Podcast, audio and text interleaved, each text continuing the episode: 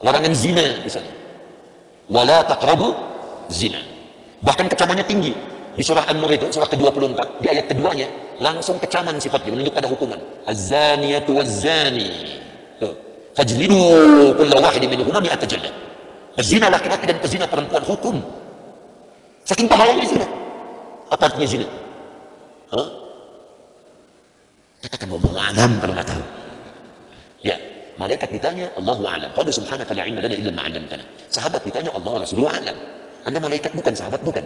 Apa itu zina? Zina baik dituliskan pakai alif ke bawah atau alif ke atas ada dua bentuk. Jadi ada logah nejat ada logah hijaz Quraish. Begini az-zina ada yang begini? Maaf gini zina. Ada yang begini az-zina. Ya, dua-duanya itu bentuk tulisan. Benar maknanya? sah secara bahasa itu punya beragam arti. Di antara maknanya asy'uru bidhiqa asy'uru bidhiqa pakai buat kalau pakai dal ayam jantan. Asy'ur bidhiqa Nih. ada dayyqun ada dhiqun itu beda. Kalau dayyqun artinya tempat yang sempit. Saking sempitnya udah nggak bisa gerak desak-desakan terhimpit dari kanan terhimpit di kiri didesak dari belakang tertahan di depan. Bayang nggak gimana tuh? Terhimpit dari kanan terhimpit kiri terdorong dari belakang tertahan di depan. Susah tuh. Sulit. Kalau ada orang di keramaian sampai terdesak begitu enak nggak kira-kira? Tidak ya? Tidak nyaman beraktivitas. Yaitu doyik bahasa Arabnya. Al makanu doyik tempatnya sempit jangan maksa masuk. Oleh ikhwanani la tujib dukhul ila masjid. Orang teman-teman laki-laki jangan paksakan masuk makam doyik tempatnya udah sempit. Khawatirnya desak-desakan nggak enak nanti. Itu tempat. Tapi kalau perasaan hati yang sempit yang saking terhimpitnya perasaan nggak enak beraktivitas makan nggak enak, minum nggak enak, berpakaian nggak enak, jalan lunglai, beraktivitas takut dengan orang di sekitaran. Nah, itu bahasa Arabnya biqun. Zina itu secara bahasa artinya asyuru biddi. Satu hal yang bisa menyebabkan perasaan menjadi sempit dan gelisah.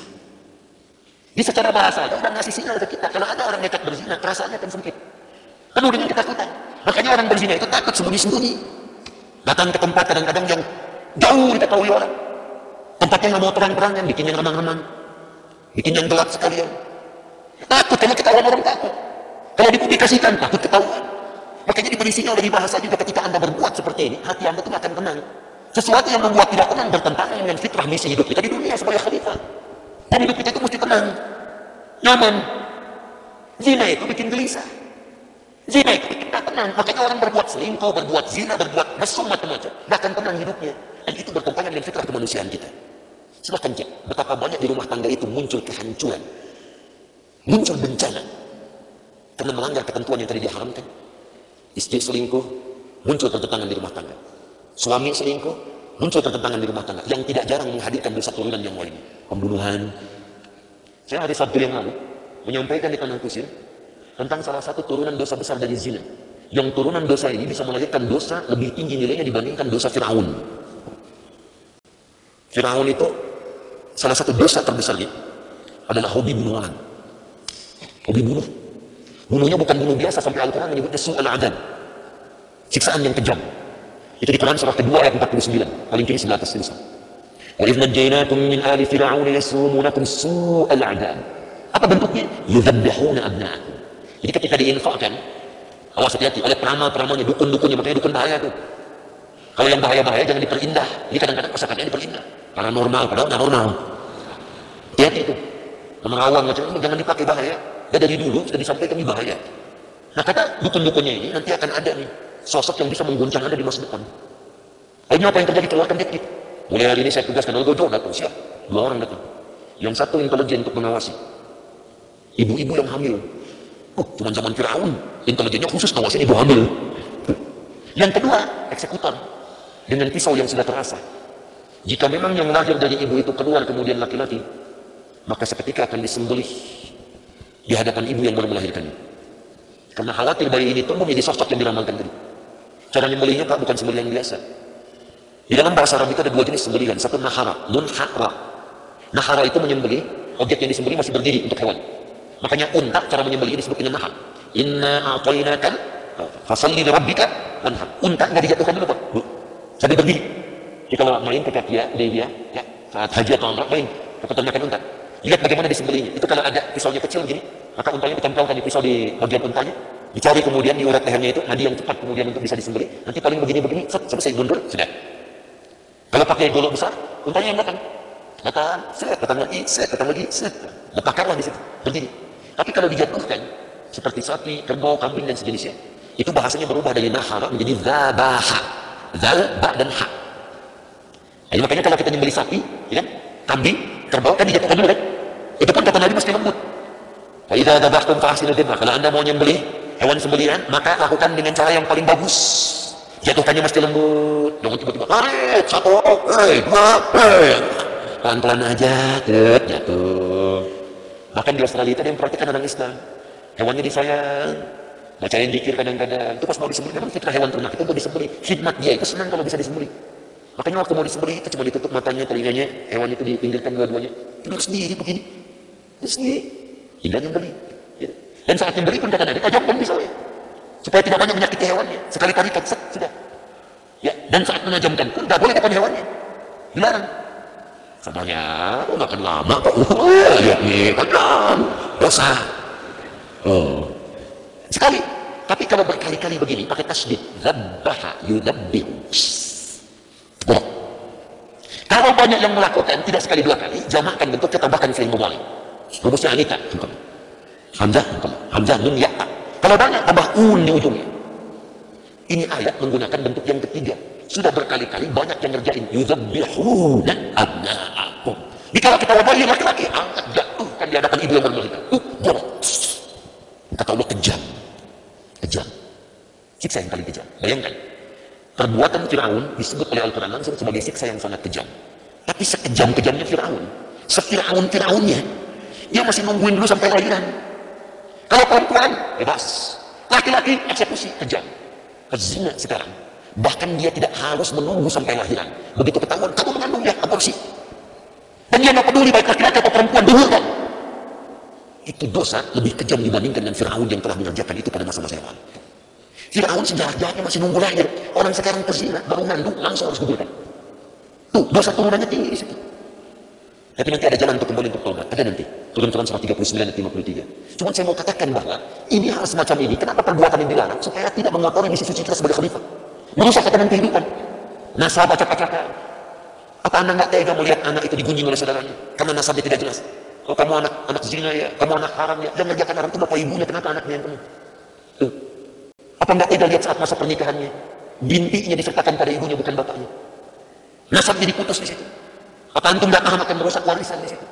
Apa nggak ngerti akan merusak kehidupan? Karena kalau perbuatan haram, lahirnya haram, kemudian dalam konteks perbuatan haram tadi, pasti akan menyertai yang lainnya haram juga. Nah, hartanya akan haram juga. Yang lain akan nggak benar juga dan beban kepada anak di kemudian hari. Anaknya nggak salah. Ini perbuatan ini yang buruk. Dosa turunan muncul dan merambat ke mana-mana. Silakan cek. Pergaulan bebas, muncul narkotik di situ. Silakan cek. Di tempat-tempat yang ada perbuatan ini akan selalu lekat dengan narkotika.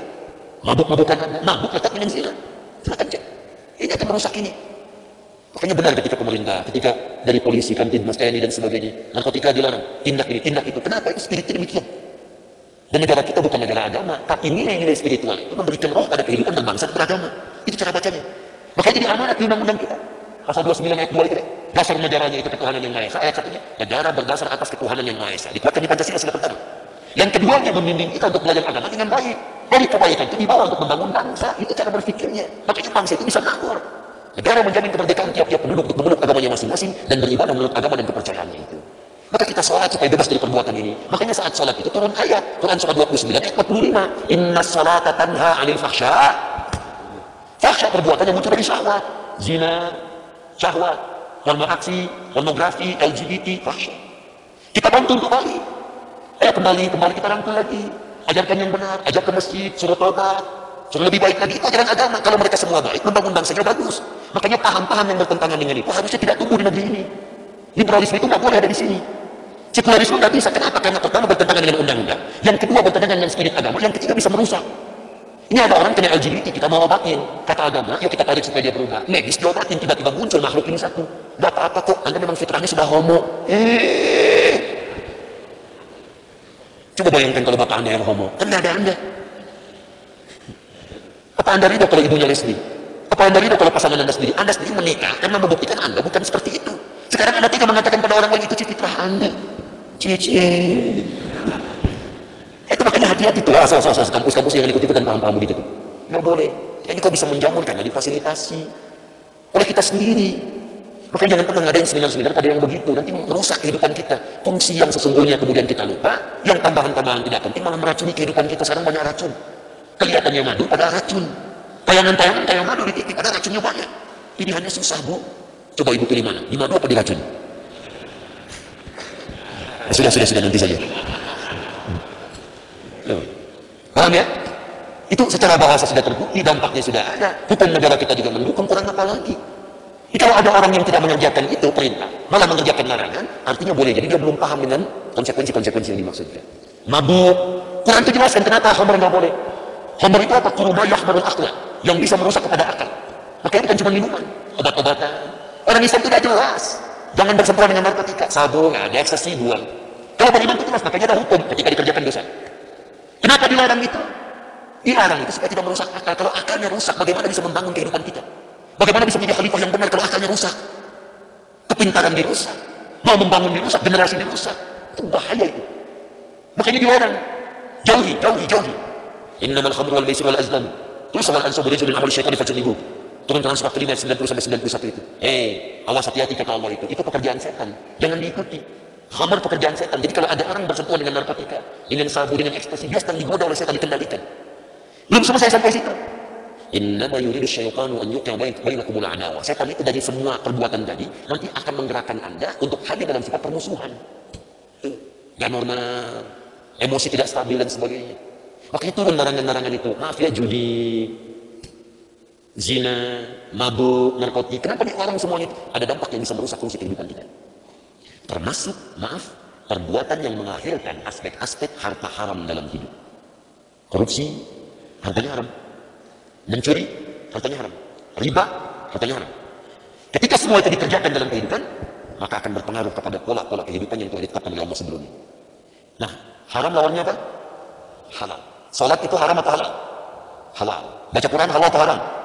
Halal. Infak halal atau haram? Puasa? Nah, gini cara memahaminya. Kalau yang halal itu sering dikerjakan, yang soleh-soleh, maka yang salah akan berkurang dengan sendiri. Makanya orang yang rajin sholat, gak akan mabuk. Orang rajin sholat, gak akan tawuran. Orang rajin baca Quran, gak akan kena narkoba. Makanya kalau ditanya kenapa di UPI ada penghafal Quran, kenapa di UPI ada orang rajin ke masjid, sampaikan ini bagian dari pendidikan supaya mendidik mereka mendapatkan fungsi yang benar. Bapak kan yang mengatakan, Pak, anak kampus jangan kena narkotik, sholat mencegah dari narkotik. Anak kampus jangan sampai terlibat tawuran. Baca Quran, Pak, apalagi penghafal Quran, gak mungkin tawuran. Itu cara menjawabnya. Demikian dengan kita saat mengerjakan itu. Sebaliknya, orang-orang yang terus menghadirkan dan memanjakan yang haram-haram, salahnya muncul, salahnya tenggelam. Makanya pemabuk, jarang kelihatan sholat. Silahkan cek. Penjudi, mana mau puasa. Pezina, mana mau baca Quran. Kenapa? Karena yang haram-haram itu menutup yang sore-sorenya. Makanya Nabi menyebutkan natas sauda, noda hitam melekat pada diri. Kalau sudah yang haram-haram itu masuk, itu hati-hati harta haram dibawa ke rumah. Ibunya masak jadi makanan, dimakan oleh anak-anak. Itu yang mematikan hati, itu yang membuat anak sulit diajak sholat, diajak ngaji. Bapaknya kerja keras, hasilkan harta, rumah mewah, mobil banyak, tapi anak gak jelas gak perawat. Ada yang tawuran, ada yang kena narkoba. Sebaliknya ada orang cuma serabutan, nyabut ini, nyabut itu, tapi anaknya ada yang jadi dirjen, jadi menteri, jadi macam-macam. Kenapa? Coba lihat keberkahannya. Karena itu dampak dari harta yang haram, perbuatan yang haram, itu akan melunturkan amal soleh sekaligus mengeluarkan kita dari fungsi dan misi sebagai khalifah yang ditunjukkan oleh Allah Subhanahu wa taala. Paham sampai di sini? Karena itu tolong saya ingin sampaikan untuk menutup kajian di malam hari ini, jauhi semua perbuatan-perbuatan buruk mulai saat ini. Yang haram kita tinggalkan. Makanya dalam tanggal hijriah kita, bulan pertama dibuka dengan Al-Muharram. Lihat, lihat, lihat, lihat. Muharram objeknya. Jamannya Muharram. Hukumnya disebut haram, aspek fikihnya disebut tahil. Kalau Anda ingin jadikan di antara maknanya waktu untuk meninggalkan yang haram. Di antara caranya masukkan alif lam kepada objeknya. Muharram segala yang dilarang haram. Waktu meninggalkan yang haram tambahkan al. Jadi al-muharram. Bulan pertama di tahun hijrah disebut bulan al-muharram pakai al. Al-muharram. Artinya apa? Kalau Anda ingin eh, hijrah. Hijrah. Hijrah itu tinggalkan yang jelek-jelek boleh berubah jadi baik. Bagaimana caranya? Gampang. Dimulai diawali dengan waktu meninggalkan, berlatih meninggalkan semua yang dilarang oleh Allah Subhanahu wa taala. Ayo tinggalkan. Ya mulai sekarang bikin kurikulum. insya Allah di bulan ini, saya pekan pertama sebulan ini akan meninggalkan dulu dosa mata. Latihan. Mau lihat yang benar, amalkan. Ada yang gak bagus, jangan lihat. Eh, mulai besok, WA. Ah, begitu mau buka WA, muncul iklan. Astagfirullah, salah. Ya, mula-mula biasanya istighfar kan masih lihat. Astagfirullah. Salah. Udah itu istighfar berpaling, berpaling, tapi nggak dihapus. Astagfirullah. Baru setelah itu latihan lagi sampai hilang. Hilang. Kalau yang di satu sudah hilang, maka yang lain-lain gampang. Apa nggak malu sama Allah? Anda sholat bawa handphone, di handphone itu gambar-gambar haram nggak ada di situ. Hah? Anda minta rezeki, Rabbi firni warhamni wajburni warzukni, minta rahmat, minta ampunan, tapi perangkat yang dibawa haram. Video-video haram ada di situ. Gambar haram muncul di, di handphone itu. Dibawa lewat sholat, di situ Anda minta kepada Allah, pernah malu Anda. Anda ke kampus, sepatu Anda kotor dengan lumpur, dosa mengeluarkan keluar dari sini. Anda ke masjid dan aja bawa lumpur di satu Anda. Hah? Apalagi yang pakaiannya haram, makanannya haram, minumannya haram. Dan begitu mudah mengatakan, ya Allah berkahi saya. Dia mulai tinggalkan. Takut Pak. Apalagi lahirnya bersih, tulang-tulang kotor, aku nggak malu. Kita ini, kita akan wafat. Kita akan pulang. Sekarang kita membawa misi, supaya cari bekal untuk pulang. Ada yang mengajar. Ada yang belajar, kita bekerja. Ada yang kerja di birokrasi, diplomasi, sama-sama. Semuanya cuma cari bekal bangsa soleh. Makanya dari sekarang ayo berikan kepada lingkungan kita, tempat kita, bangsa kita yang terbaik yang bisa kita lakukan. Cuma niatkan sebagai ibadah. Supaya jadi amal soleh saat meninggal kita punya bekal. Sekarang semua udah ditampakkan yang soleh meninggal, yang salah meninggal. Tinggal pilih mau yang mana, tinggal tiba giliran kita nanti. Saya kemarin dikirimkan sebuah tayangan saya pengen seperti itu. Ada syekh lagi mengajar. Tiba-tiba saat mengajar, dia katakan, Fakulu lahum, saya berkata kepada mereka, La ilaha illallah. Meninggal. Enak itu kayaknya lagi ngajar, meninggal. Ada yang lagi sholat, sujud, meninggal. Ada yang lagi baca Quran, meninggal. Semua kita pasti akan wafat. Cuma kan kita nggak tahu bagaimana cara kita meninggal. Ikhtiar yang bisa kita lakukan, jauhi perbuatan maksiat. Tinggalkan maksiat supaya saat wafat dalam keadaan baik. Makanya ulama sendiri mengatakan kalau terpikir berbuat maksiat, bayangkan saat itu wafat. Itu cara yang paling mudah.